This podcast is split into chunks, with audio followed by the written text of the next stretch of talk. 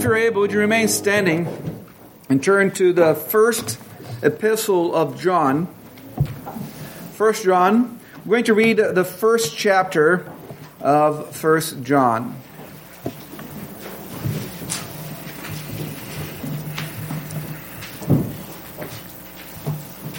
First John chapter 1, starting at verse 1. This is the word of our Lord. That which was from the beginning, which we have heard, which we have seen with our eyes, which we have looked upon and our hands have handled, concerning the word of life, the life was manifested, and we have seen and bear witness and declare to you that eternal life which was with the Father and was manifested to us. That which we have seen and heard, we declare to you, that you also may have fellowship with us. And truly, our fellowship is with the Father and with us his Son, Jesus Christ. And these things we write to you, that your joy may be full. This is the message which we have heard from him and declared to you that God is light, and in him is no darkness at all. If we say that we have fellowship with him and walk in darkness, we lie and do not practice the truth. But if we walk in the light as he is in the light, we have fellowship with one another, and the blood of Jesus Christ, his Son, cleanses us from all sin. If we say that we have no sin, we deceive ourselves, and the truth is not in us. If we confess our sins, he is faithful and just to forgive us our sins and to cleanse us from all unrighteousness. If we say that we have not sinned, we make him a liar, and his word is not in us. This is the word of our Lord. Let us pray. Father, we pray that your spirit be present with us as we consider this book this morning. For us in Jesus' name, amen. Please be seated. there is great value in systematically studying the Word of God. The practice of going through book by book of the Bible allows us to consider the whole counsel of God. It also gives us the opportunity to address whatever the text is saying. I, I well, not a fan of the guy, but I read a story about Karl Barth.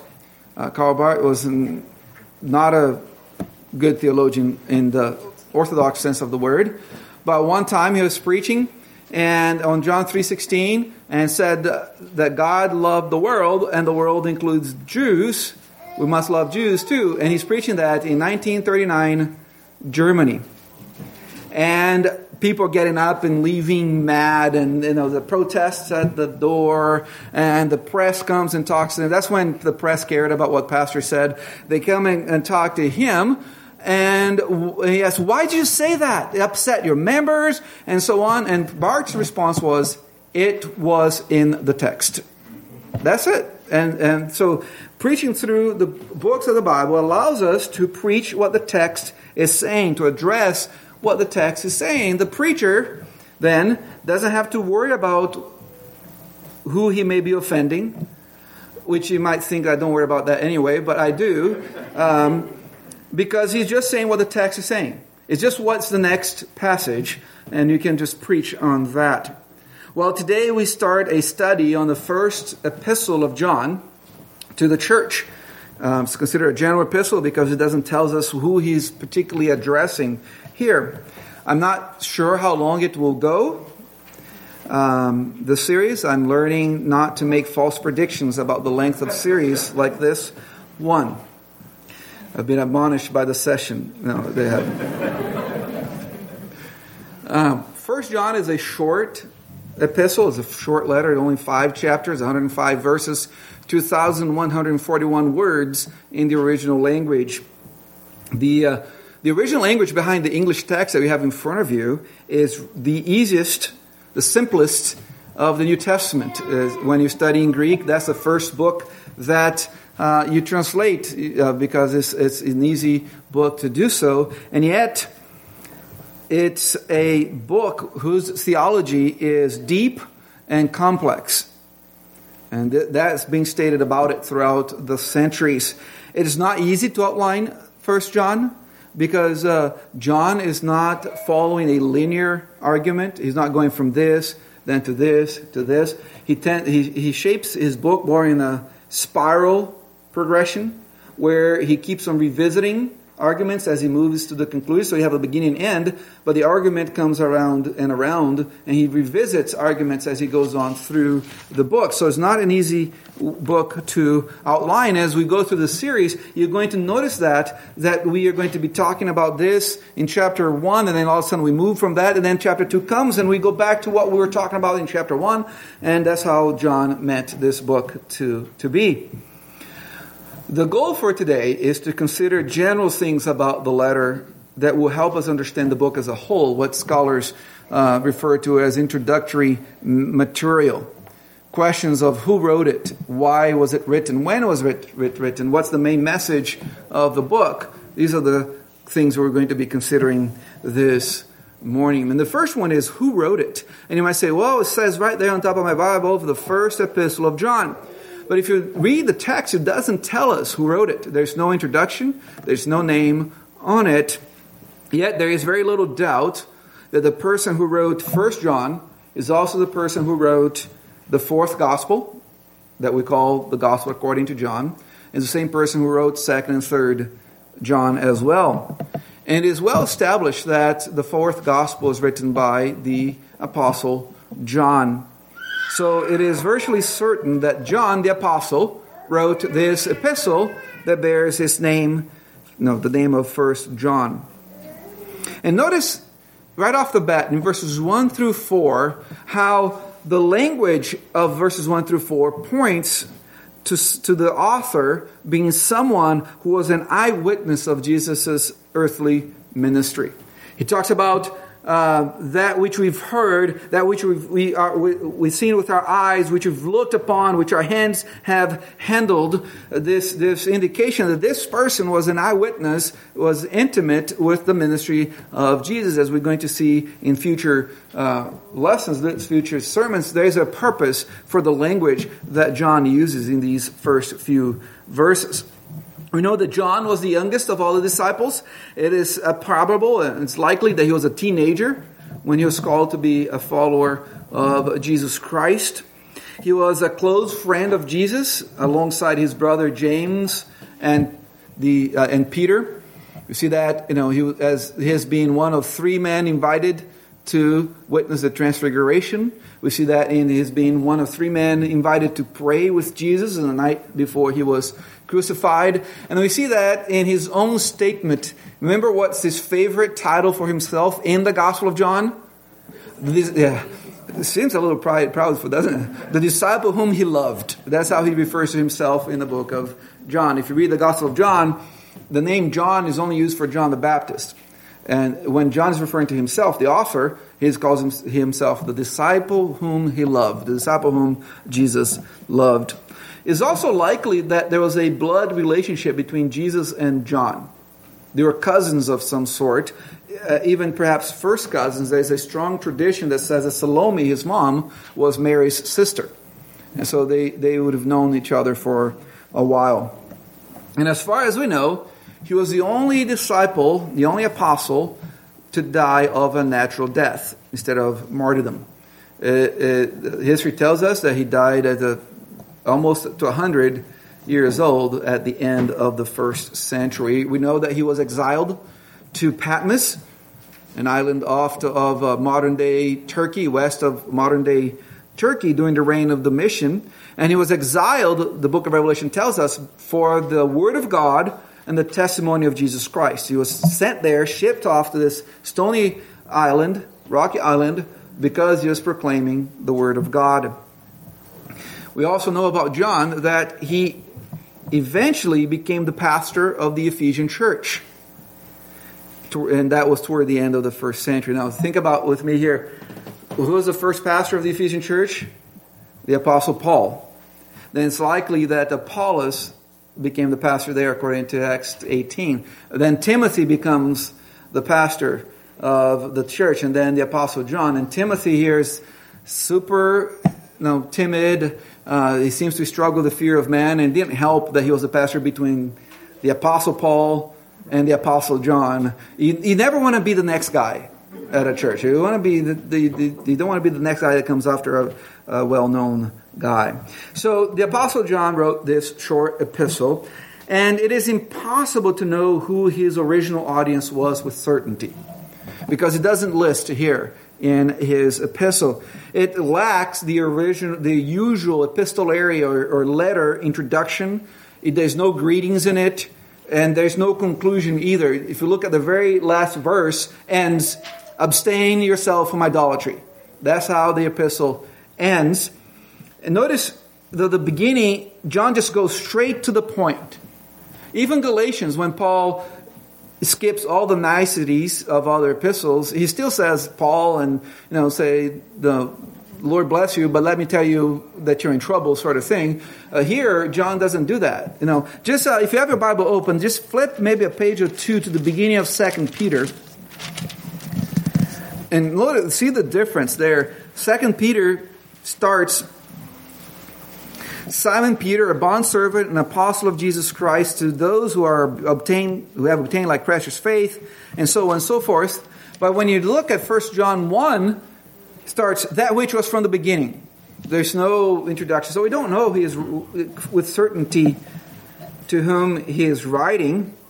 It is clear, however, that he wrote this letter to a group of people who were struggling with bringing together all the apostolic teaching concerning the person of Jesus Christ. The main theme of 1 John is Jesus Christ, his person and his work. Who he, who he, who he is and what he has done is the main theme of First John, and it seems like his audience was struggling a little bit putting all that teaching together because some other false teachers had come in and were leading them astray. Another thing that's very obvious when you read First John is that John loved these people. Throughout the, the, the letter, he calls them my little children. And he's not just talking to the primary Sunday school department. He's talking to the whole church. He loved them. One thing that you notice, and I hope uh, maybe later today you can read uh, First John through. It's just only five chapters, and you notice that there's no quotations or reference to the Old Testament except for one. Look at chapter three, verse twelve.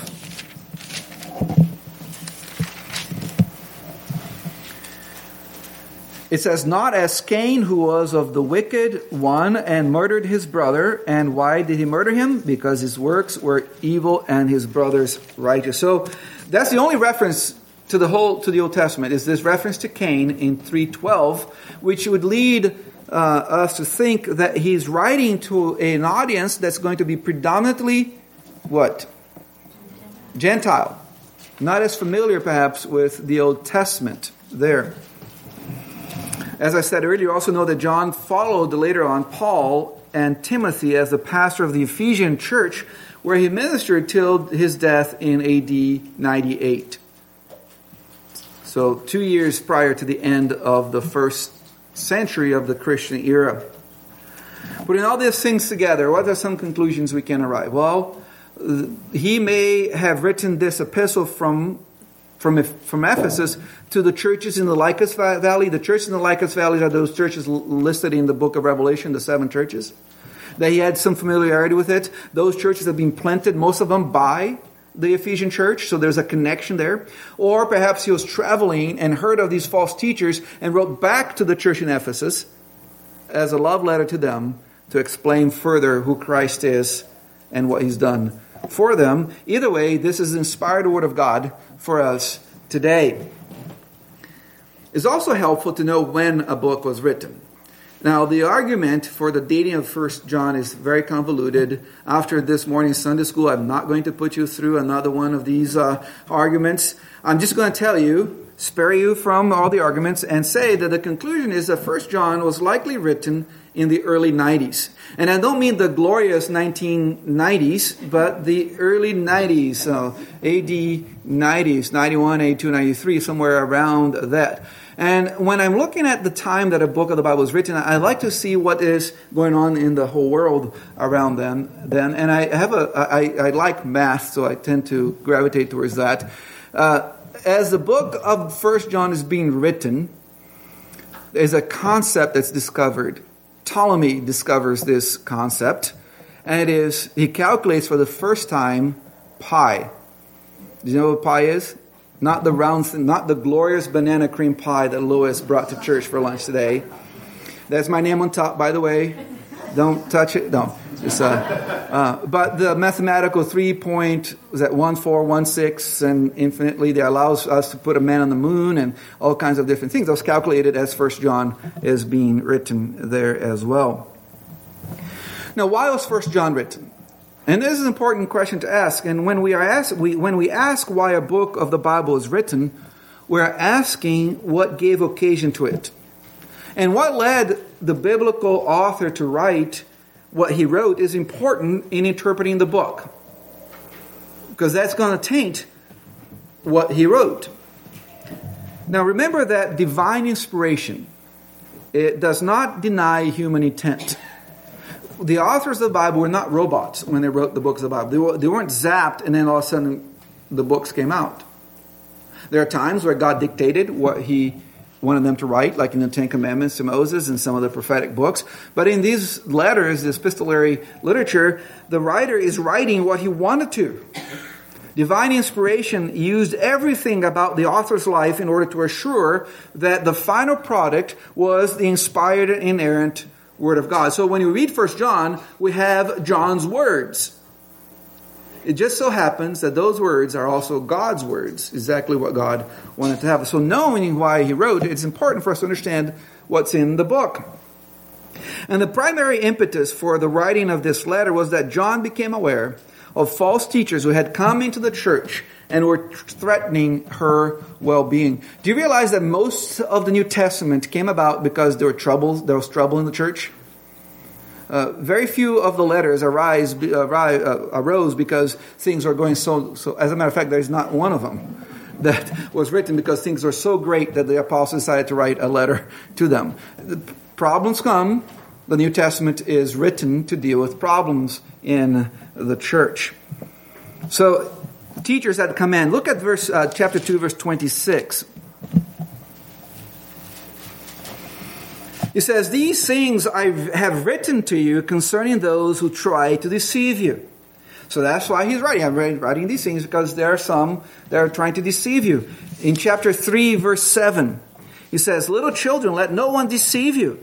He who practices righteousness is righteous, just as he is righteous interesting is that Paul had warned the church about these false teachers during his last interaction with, their, with her elders. As they met on that beach and off the Turkey, Turkish coast, as Paul is heading back to Jerusalem in Acts chapter 20, Paul says this in Acts 20 verses 29 and 30, For I know this, that after my departure, savage wolves will come in among you, not sparing the flock. Also from among yourselves men will rise up speaking perverse things to draw away the disciples after themselves. And then, if that wasn't enough, when Timothy became the pastor of Ephesus of the Ephesian church, Paul warned him as well in 2 Timothy chapter 3, verses 1 through 7. Paul tells, tells the young pastor, Know this, that in the last days perilous times will come, for men will be lovers of themselves, lovers of money, boasters, proud, blasphemers, disobedient to parents, unthankful, unholy, unloving, unforgiving, slanderers, without self control, brutal, despisers of good, traitors, headstrong, haughty, lovers of pleasure rather than lovers of God, having a form of godliness, but denying its power. And from such people turn away. For of this sort are those who creep into households and make captives of gullible women loaded down with sins, led away by various lusts, away, always learning and never able to come to the knowledge of the truth. Paul was aware that these things were going to happen. He, uh, again, in chapter 4 of 2 Timothy, he says, Preach the word, because there's going to be a time where the congregations are going to just want to have their ears tickled, and they are going to bring teachers into the church that all they want to do is itch their tickling ears.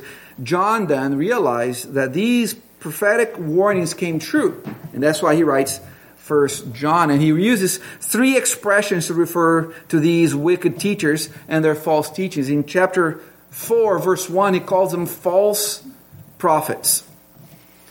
In Second John, verse 7, he calls them deceivers. And then he, throughout First John and Second John, he calls them antichrists. So John doesn't hold back. You know, the idea of not calling people what they need to be called is a fairly new thing as far as preaching goes. If you read the Bible and then if you also look at through history, that's not been uh, uh, the case. People have been willing to name names and call them what the Bible calls them. So notice that even by the end of the first century, heretics abounded. That's why First John is being written. And where heretics abound, heresies abound much more. And you see that throughout the first century. John says in verse 18 of chapter 2 that many antichrists had already come. Little children, it is the last hour, and as you have heard, the Antichrist, and uh, that article probably shouldn't be there, but that Antichrist is coming. Even now, many Antichrists have come, by which we know that it is the last hour. The New Testament writers believe that uh, the time from the resurrection of Christ to his coming, that whole time is the last hour. And antichrists are going to be coming as types of that final antichrist that's coming before the return of our Lord. And you can see that even in the first century, they're already very present there. And the worst thing was that these antichrists, these false teachers, had come from among the people of God. Look at verse 19 of chapter 2. They went out from us, but they were not of us.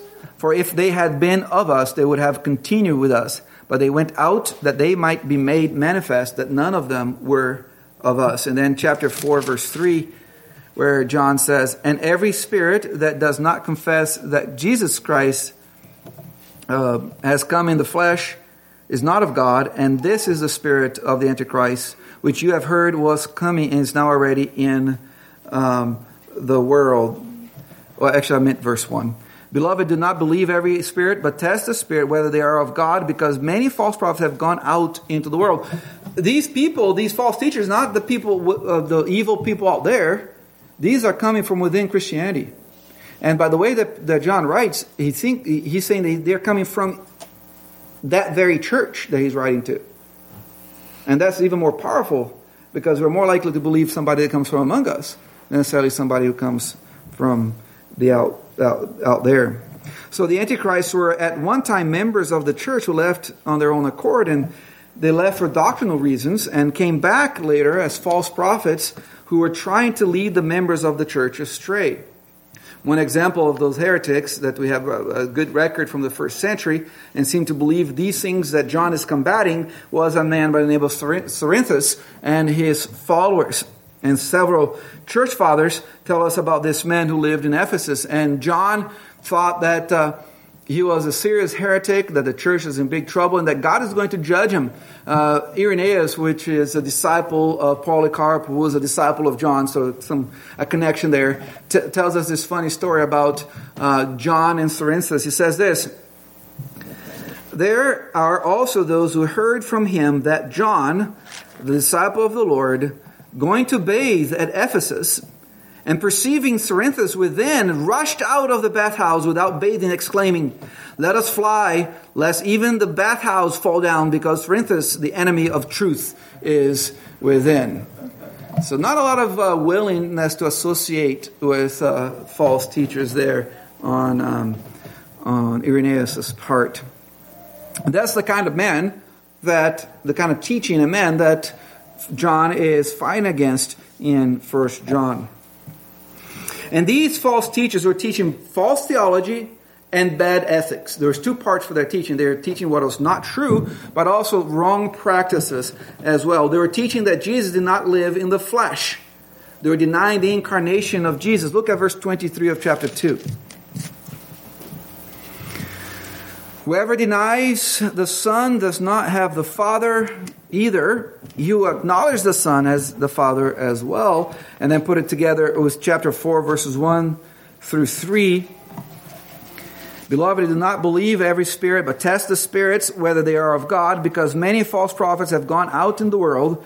By this we know the Spirit of God. Every spirit that confesses that Jesus Christ has come in the flesh is of God, and every spirit that does not confess that Jesus Christ has come in the flesh is not of God. And this is the spirit of the Antichrist, which you have heard was coming, and now has a, and is now already in the world. So this is these teachers are denying that Christ came in the flesh. They were what uh, theologians called Docetists. They denied that Jesus had a real body, either by saying that he was a hologram kind of thing, an apparition, just a ghost sort of thing that you couldn't touch. Thus, John in chapter 1 says, That which I've touched, to say that he actually have a body. Or that he was, Jesus was a man, and that at his baptism, the Christ came upon him, and then before his crucifixion, the Christ left, so only Jesus, the man, died. It is interesting that the early church struggled not with the divinity, the deity of Christ, but with the humanity of Christ. They had a hard time understanding how God could become man, which the church today tends to be the opposite. They tend to have a hard time with the deity of, of Christ. Uh, the false teachers also claim that faith in Christ didn't have to result in obedience. So not only are they teaching bad theology, they are teaching bad ethics. They said you can come to faith in Christ, and that doesn't have to have any impact in the way that you live your life. You can see that in the if claims of verses one, uh, chapter one, verses six through ten. I don't know if you remember as we read, there was all all kinds of if statements. And if you say this, then this is what you need to conclude. If you say this, this is what we need to conclude, showing that, uh, for example, they said, if you say you have no sin, you're a liar right? If you say that you don't, if you're not sinning, if you don't ever sin, you are a liar. That's bad ethics. And also you can see that in the exhortations to love the brethren. These false teachers are saying, yes, you can believe in Jesus and you don't have to have any sort of love for the brethren. And John says that's an impossibility. Look what he says in chapter 2, verse 5.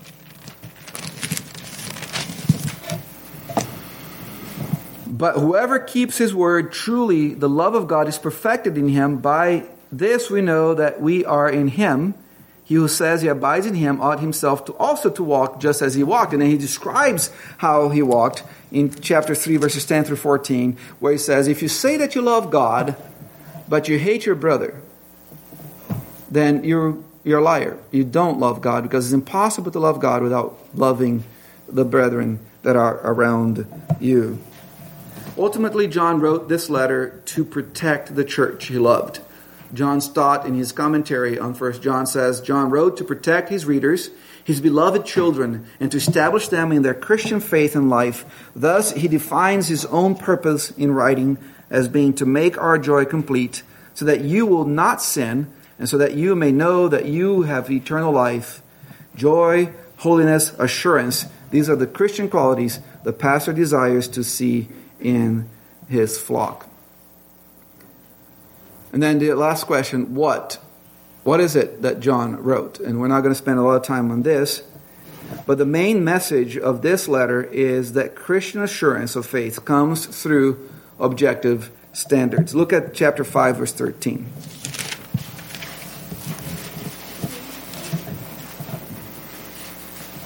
These things, so 513, these things I have written to you who believe in the name of the Son of God, that or so that you may know that you have eternal life. So I'm writing this so that you may know that you have eternal life.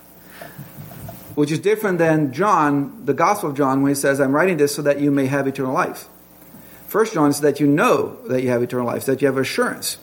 And he says that assurance comes not from some subjective secret knowledge that the teachers were, were offering, but from objective tests that you can see if they're present in your life, then you can be assured that you know Christ. And John says there are three simple tests for you to know if you truly are saved. The first one is what you believe concerning Christ. Do you believe what the Bible teaches concerning the person and the work of Christ? In chapter 5, verse 10, John says, well, if I'm in the right book, it would be helpful. In 510, he says, He who believes in the Son of God has the witness in himself. He who does not believe God has made him a liar because he has not believed the testimony that God has given of his Son. So you do believe what the Bible says concerning Jesus. It's not how you feel about it, is do you believe that? Do you believe that to be true? That what the Bible says concerning Jesus is true. His person and his work.